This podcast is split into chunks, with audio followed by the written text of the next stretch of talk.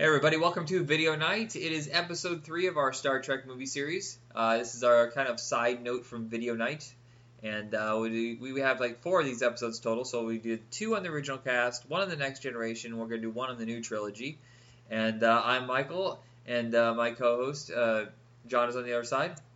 Hey there, everybody. How's it going? You know what's weird is I don't think I introduced ourselves on the last episode. I think I just skipped that over. Nobody cares who we are. We're not special. Meh. I'm now crying. Thank, thank you for thank you for making me not feel good about myself.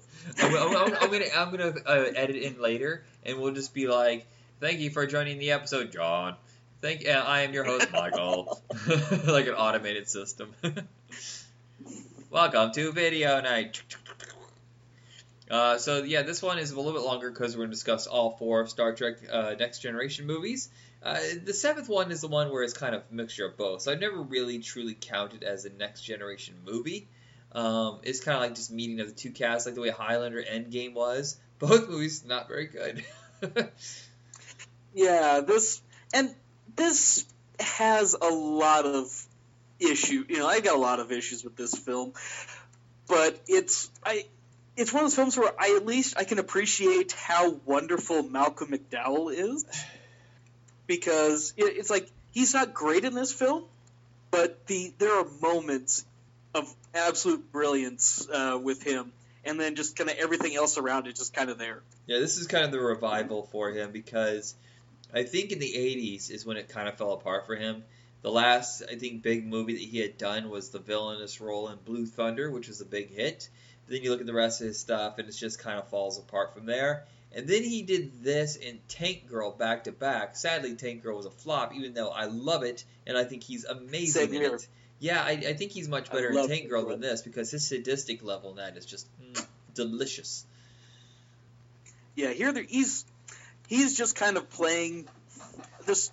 He's just playing a bad guy, and oh, with a horrible, horrible gun. I hate. I hate that so prop ridiculous. weapon that he has. Oh my god, what a tiny little. It's like the noisy cricket, but really shitty design work. It's it's like someone wanted to go. What what is the most '90s things we could have a villain do? Oh, he's going to turn his gun sideways. Ah, but that we can't have the. It doesn't like work that. So let's have the barrel turn. And still, dumb, like it defeats the purpose of it. right, I don't even know how that works. Is, does it bounce up through a tube and then out? I don't understand how that works. This is the one that really tests my patience. Like, I'm okay with the first hour, even though the camera shook like a mofo during that first 10 minutes, you know, when the, the ship's falling apart. And Alan Ruck is in it as the, the crappy captain. Uh, Cameron from uh, Ferris Bueller's Day Off, if you don't know who Alan Ruck is. That was that was my first uh, thing. I'm like, hey, look, it's Cameron. Yeah. And I remember just like the camera, I was like, I have to look away. This is making me nauseous. You know, Kirk disappears to the timeline. You think he's dead. And we fast forward to the next generation, and it's fine for the first half hour or so of their story. And then oh, Oh. it just it feels like it just padded. Just oh, this is being forced. Well- oh my god, this is taking so long. Why the fuck is this still going? That's how I felt about the whole The, movie. the thing that, yeah, the thing that really I hate about aside aside from little, there's things here. What I really hate is the emotion chip stuff. oh Yeah, god, like- don't even get me fucking started. Oh jeez, I forgot that was even in seven. Now back Yeah, to therapy. Thank that- you, just John. it just it's so terrible. And there's this subplot uh, I had forgotten about, and I okay, I don't remember next gen that well at this point. I would have to rewatch rewatch things. But okay, the subplot, if I'm reading it right, it's Picard's nephew has died because there's a shot in his little fantasy world where he's seeing his his nephew and he's alive and he kind of has like a you're alive sort of sort of reaction to this. So I'm taking as read that that was what the was what the death is. Uh huh. But as I recall, his nephew was fine. The only time that we ever see him. So where the shit did that come from? And if it and if it's if, if it's his brother who died, I as I recall, even at the end of the episode, they kind of patch up a difference, but they're not besties as far as I can tell. So just it's like this. There's a subplot here that informs a lot of Patrick Stewart's, you know, acting, but it it goes nowhere and has nothing, you know, no real validity to anything I'm seeing, and then it just kind of ends. It's, yeah, like, it, it's so weird that this is such a weak entry because the show was going so strong and they had all these years to plan for a movie, and, and they just flubbed it. You think they would have just had laid the groundwork like they did with X Files. You know, they laid the groundwork for a couple seasons before they went into the movie, and just Star Trek, it just seems like, well, what script do we have that's left over that we can just try to mush it together and get both casts together? Which which actors agreed? Great. Now we have to rewrite this. You know, rewrite it. You know, this person didn't agree to show up, and I was just like, I just it seems so mediocre. It seemed like it'd be the end of the Star Trek series, not launching the next generation. Like, oh, we got nothing left. Let's just spit this out, see if people still watch it.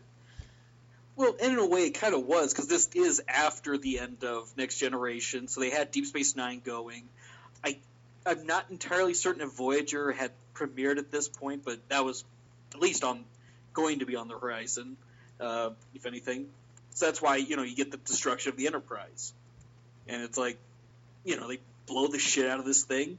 And even though you kind of look at it and it's like, well, I mean, yeah, the little saucer section is rocked, but that's kind of, you know, it doesn't look like it's that bad. Someone could, you know, get get a big magnet, pick it up, stick it on the body of another ship. There you go.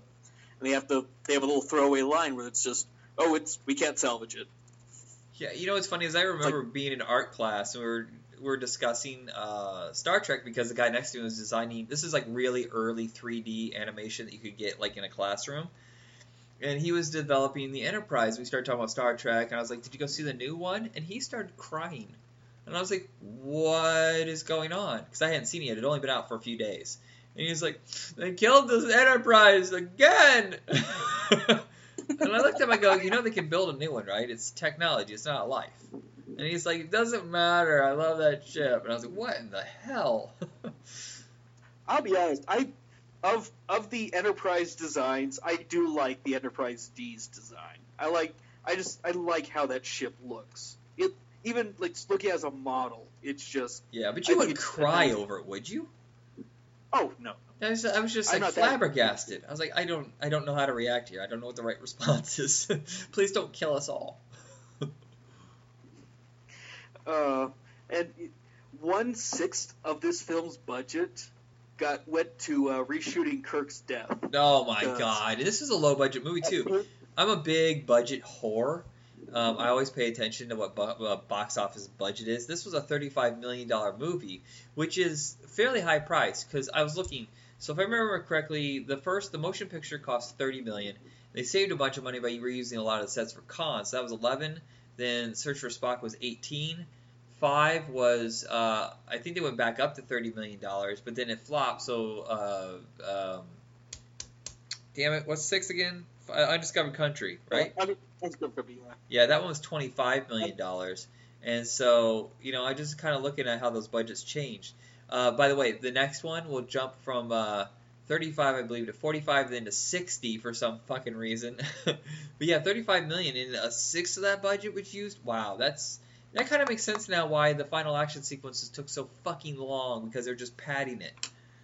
Yeah, and I mean, let's let's be honest. It's not a good action sequence anyway. No, so God, it's so boring. Oh, look, a rock I can climb under. Yay. it's like what it was. My God, because it, it apparently Kirk just kind of gets shot, and that's that's kind of it. He just kind of goes out very unceremoniously, except until you see the film where he just kind of goes out kind of unceremoniously. Yeah, I mocked it for years. Me and my friend would just joke about it, like it's been a fun. Somehow it went from William Shatner to Jack Palance. I don't know how we end up doing that, but we did that with a lot of jokes. You know the joke in uh, Anaconda with Jon Voight where he uh, Ice Cube goes, "Man, uh, snakes don't eat people," and Jon Voight goes, "Oh, they don't." And then for some reason, it, over the years, me and my sister turned it to, "Oh, they don't."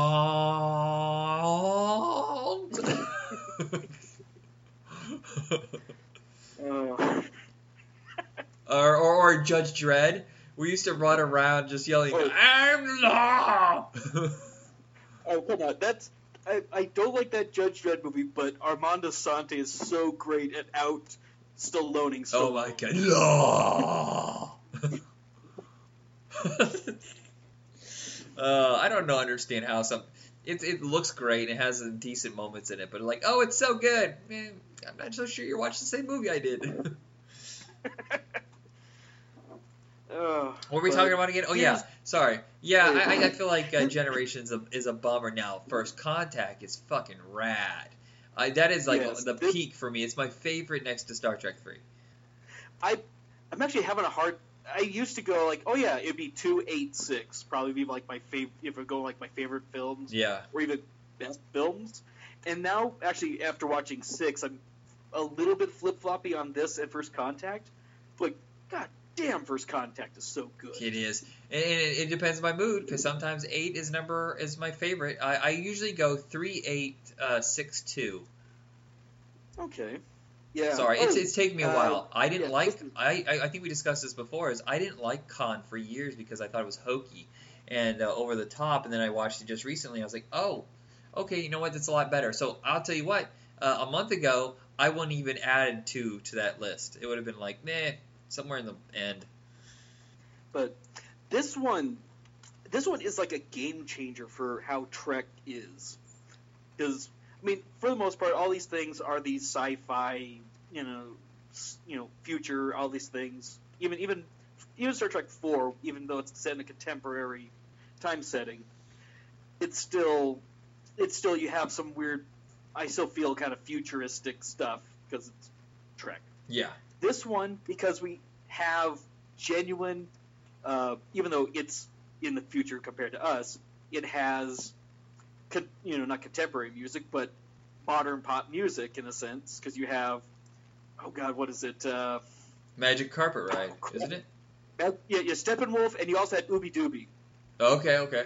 so so you're sitting there going actual songs that you and I would recognize because that punk song in part four doesn't count that was written by the guy who's who's playing the punk who's like one of the executive producers or associate producers or something so that doesn't count this I think is the first Trek film that had you know again quote unquote contemporary music Right.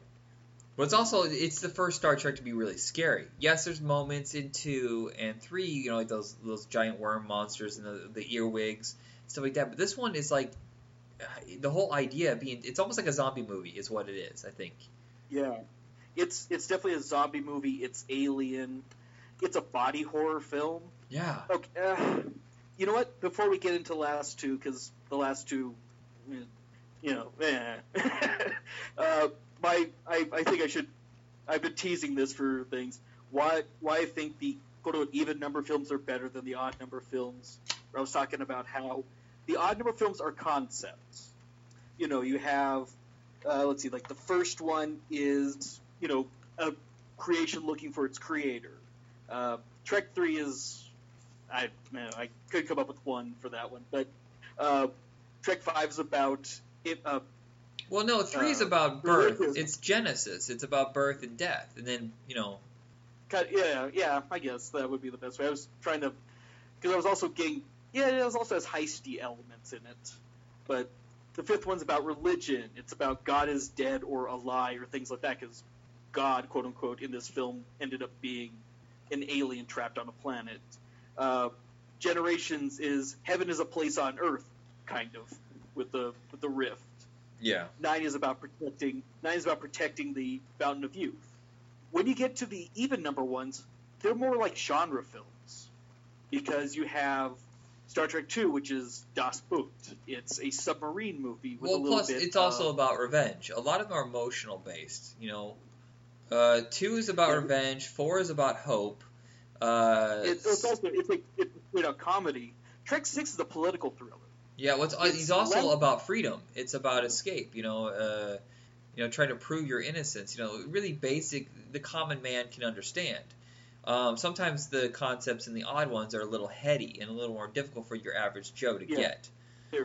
They're yeah they're more of what you would associate with Start. If Yeah, you're a hardcore Trekker. and and eight hard- you know, is these- the fear of losing It's a- oneself. Yeah, but it's it's this alien film. It's a body horror film because you have, you know, be, they, they recall uh, when Picard becomes uh, gets assimilated by the Borg, and he's, you know, he's got the in that opening shot where he's looking at himself in the mirror, and all of a sudden the thing pops out of his out of his face, and he kind of get oh shit for a second. Yeah. Well, in this one also they they touch upon that chip again, the fucking hated chip, and thank God they go, uh, uh Data, turn that off. He's like, oh right. And I was like, oh thank God, don't do it again. Yeah, and we've got James Cromwell being a wonderful uh, douchey, uh, douchey uh, Alfre 21st Woodard. Woodard is really good in this too. Yeah, everyone is everyone is wonderful in this film. Everyone, it's another film where even when technically there's not a lot for the cast to do when they're on the planet helping uh, rebuild for the first uh, warp engine test thing. Technically, not a lot to do. They're still given enough to do to be entertaining. Yeah, it's a lot of character pieces on Earth, um, which which helps. It's a, it's a levity between the dire uh, circumstances that are going up on the ship.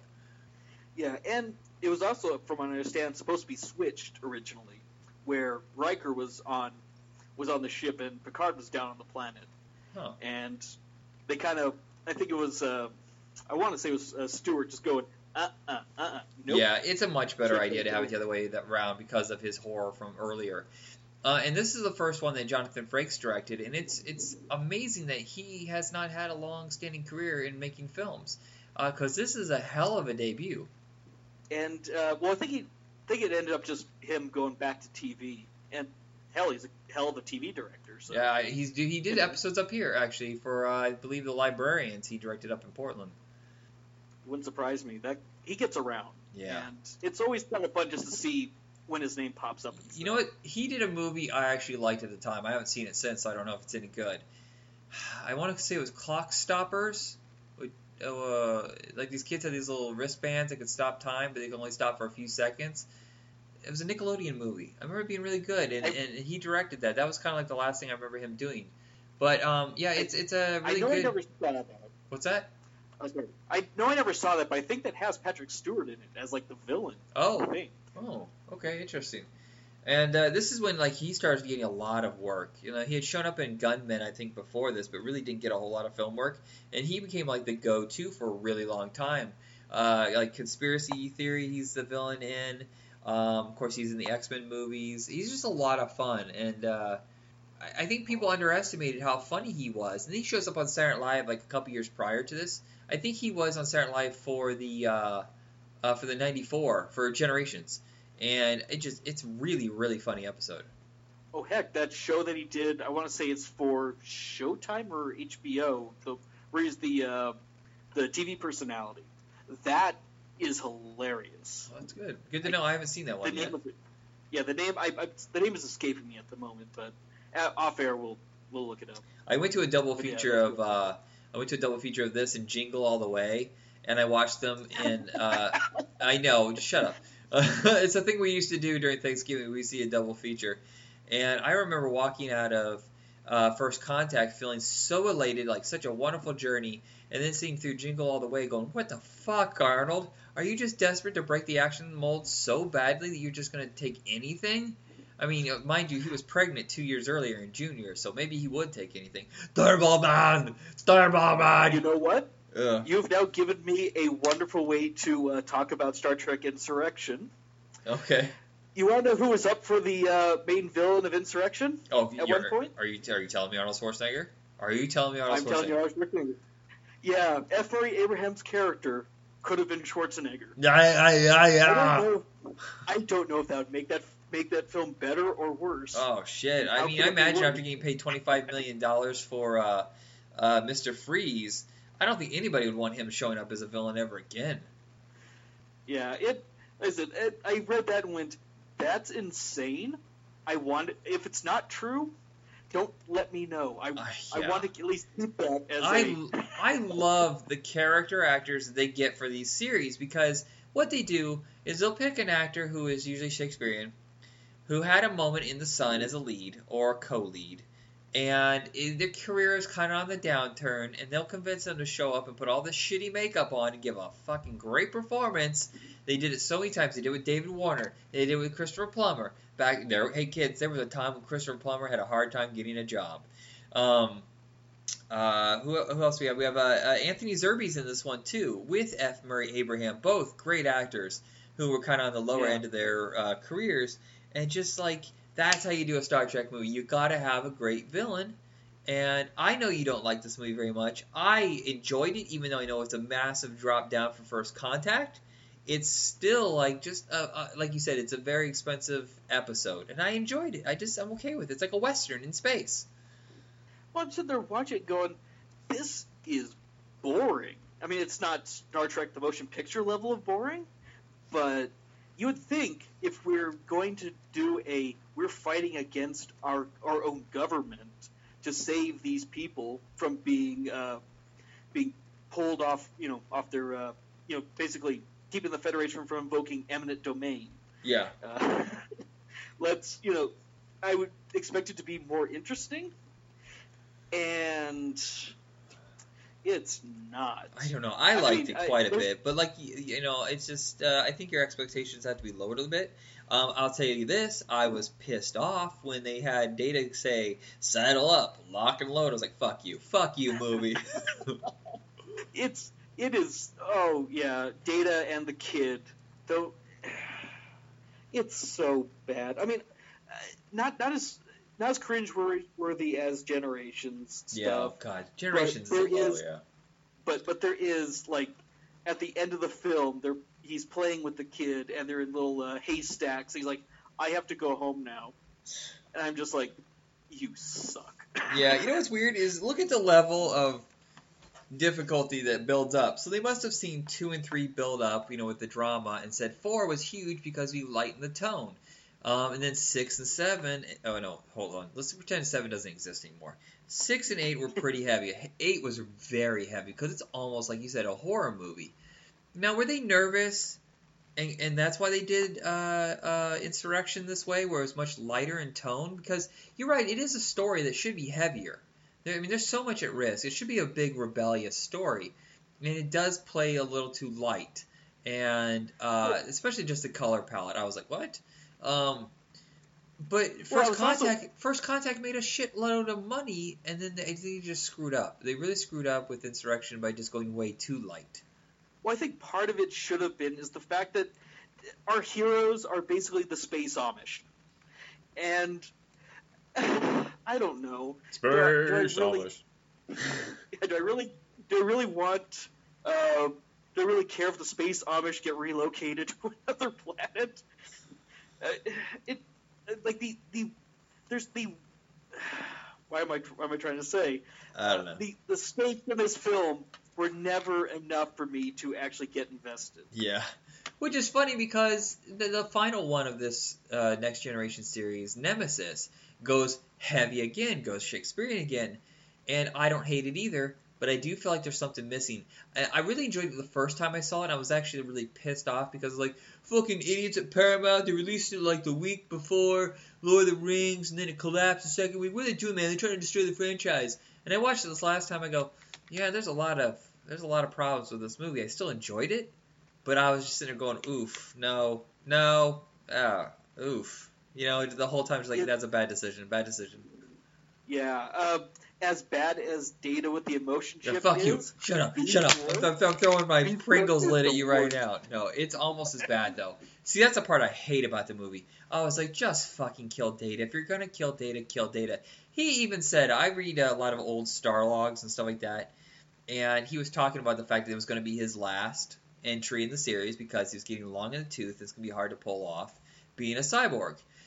And then he goes and does that, and I was like, you didn't you didn't what? Now you're playing even like Well- mentally younger version, and yet you're still aging. You didn't kill off Data. You should have killed off Data and made it matter. Damn it!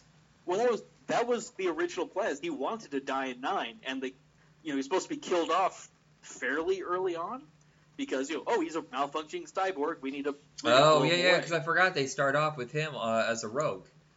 Yeah, and that's, uh, you know, he ended up. They didn't do it, so this time around it became I want to die. So do you think they But for the- forced him? They forced everybody to go. Look, everybody loves Data. You can't kill him off like they did with Spock.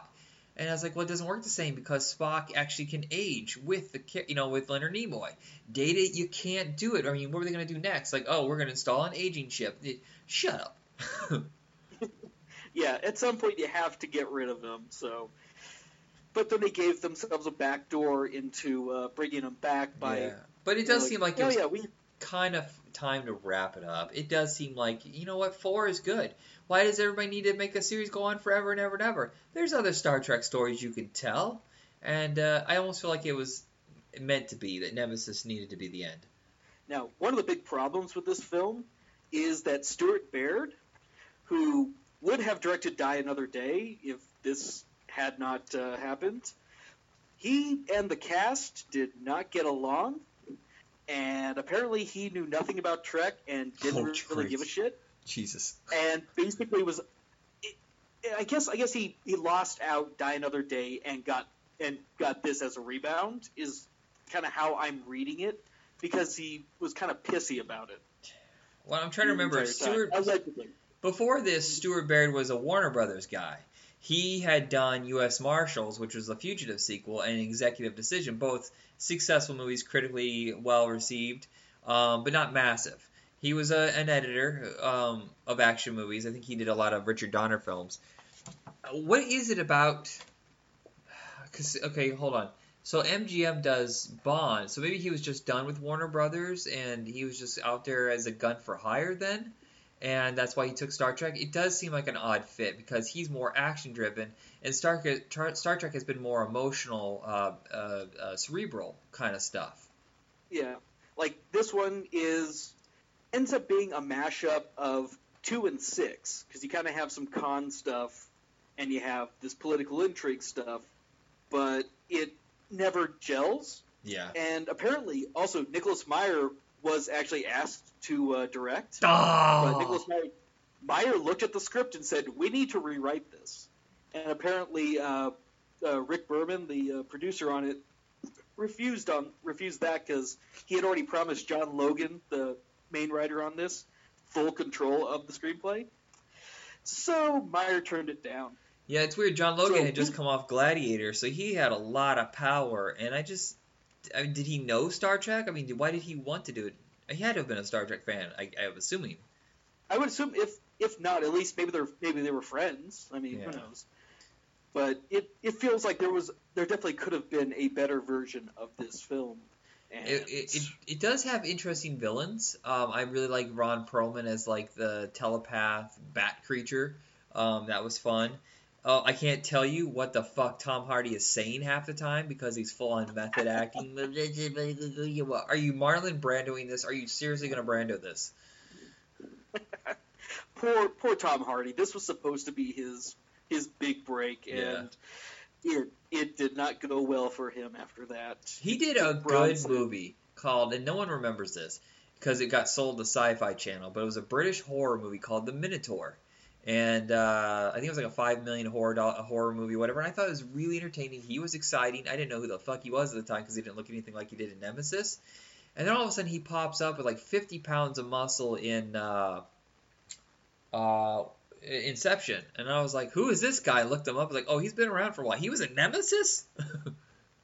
Yeah, people definitely don't really remember that, and I mean, he's not bad. I, I for me at least, I don't think he's bad. I think he's fine. He, Ron Perlman's great.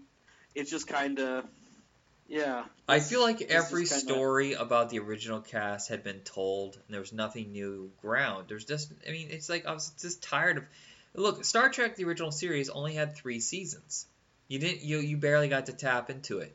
Next Generation, what was seven seasons? By then, you know, just I feel like they just got everything they could out of the characters, and uh, it, it's just time to wrap it up. Yeah, you need. It's what what is left to tell with these people, and that's that the same thing where it goes. You don't really have. Uh, I guess the sequel that would have followed this would have brought together Voyager and DS9 cast with the Next Generation cast. So you kind of would have like this huge thing with all that, but I mean, what the hell else was there to say? You already you basically had your last uh, with Deep Space Nine basically had an entire engaging movie as like its what fifth and sixth seasons with the Dominion War stuff. Yeah, I never, I, like- literally never seen a single episode of Deep Space Nine or Voyager, which makes me feel like a, a jackass because I feel like I should have watched them. I watched a little bit of Enterprise and I was like, I tried this four times now, I can't do this. Yeah, DS9's a good sh- is a good series. Like like uh, Next Generation, the first couple of seasons are a little rough, but uh, it, like there's one of the most fucked up things in watching Nemesis, uh, not Nemesis, uh, Insurrection again.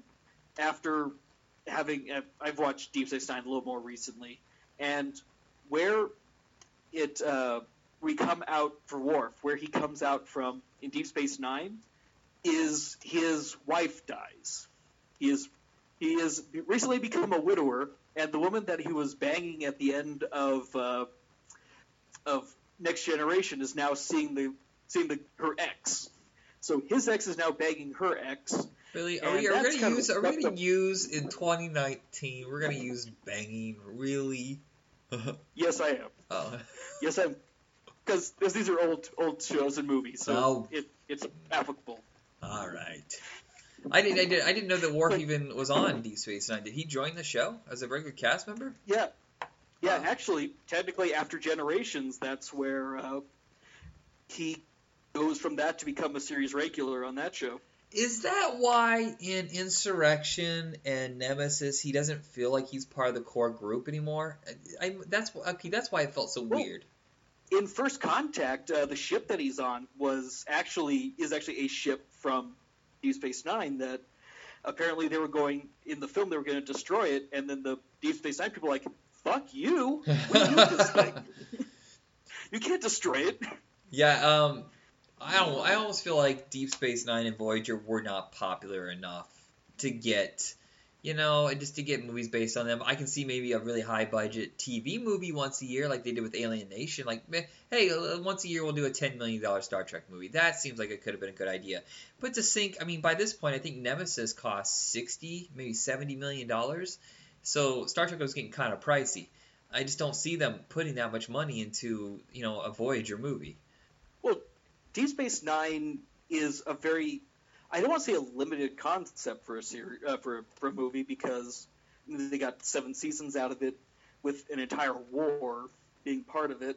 But it are you ever going to watch the show? I should ask. Um, you know what? I- Yeah, I'm gonna I'm gonna watch it now, and I'm gonna wa- I'm gonna watch Deep Space Nine Okay. and Babylon Five at the same exact time, and just compare the two Okay. unfairly. okay, then then I won't I won't I won't go where it ends because I did not like where it ends, but I guess if you did a Deep Space Nine movie, you would have to address the finale Gotcha. and and fix and basically take you from that point. Uh, Voyager would really work unless you did a story while they're lost in the Delta Quadrant because they get home at the end. Yeah, sorry for a spoiler on that one, but they get home. she show you know Janeway shows up in ten, so they by that point you would have to at least assume that they make it. Yeah. Um, yeah, I guess that's it, huh? Uh, I guess we'll be back for another episode with the new trilogy. I don't think it's gonna go beyond the trilogy. There's been a lot of problems, even though I, I still enjoy them. I want I want the series to continue. I'm sure they'll find some way to keep Star Trek going. But right now we have uh, what, what's the new series? Odyssey or something like that? Oh, uh, Discovery. Discovery. Thank you. Um, anything else you want to say I about the next to- gen before we go? Uh, no, I think I'm tapped out on the stuff for, for next gen. Cool. I guess. All right, everybody, check us out on Facebook under Video Night, and uh, we'll be back uh, soon for the final episode of the Star Trek Focus. And uh, have a good night. We'll see you then.